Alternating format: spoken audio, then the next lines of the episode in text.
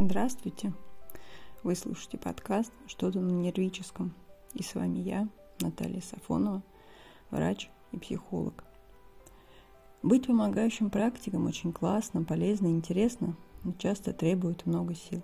Иногда, помогая другим, сложно сохранить себя.